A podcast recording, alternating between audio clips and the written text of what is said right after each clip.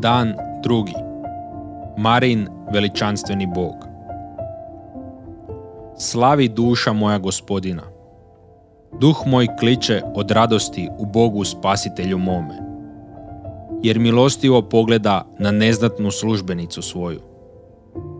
Gle, od sad će me blaženom zvati svi naraštaji, jer mi velike stvari učini silni, čije ime sveto i čije se milosrđe proteže od koljena do koljena nad onima koji ga štuju. Junačko dijelo izvede mišicom svojom. Rasprši one koji su oholi u misli srca svoga. Zbaci iz prijestolja vladare, a uzvisi neznatne. Gladne zasiti dobrima, a bogataše otpusti praznih ruku.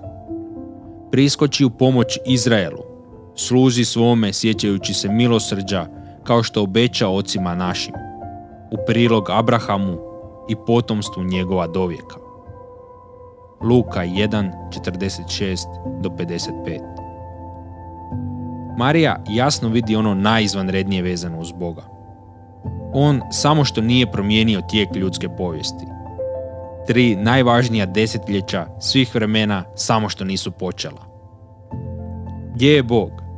Bavi se dvijema neprimjetnim poniznim ženama. Jedna u podmakloj dobi i nerotkinja je, Elizabeta, dok je druga mlada i djevica je, Marija. Marija je toliko dirnuta ovim viđenjem Boga koji voli ponizne da počinje pjevati pjesmu koja je postala poznata kao hvalospjev Marijin. U Lukinu zapisu Marija i Elizabeta predstavljene su kao predivne junakinje. On voli vjeru ovih žena izgleda da je ono što ga najviše impresionira i što želi da njegovu plemenitom čitatelju Teofilu ostane u trajnom sjećanju upravo skrušenost i radosna poniznost Elizabete i Marije, dok se pokoravaju svome veličanstvenom Bogu.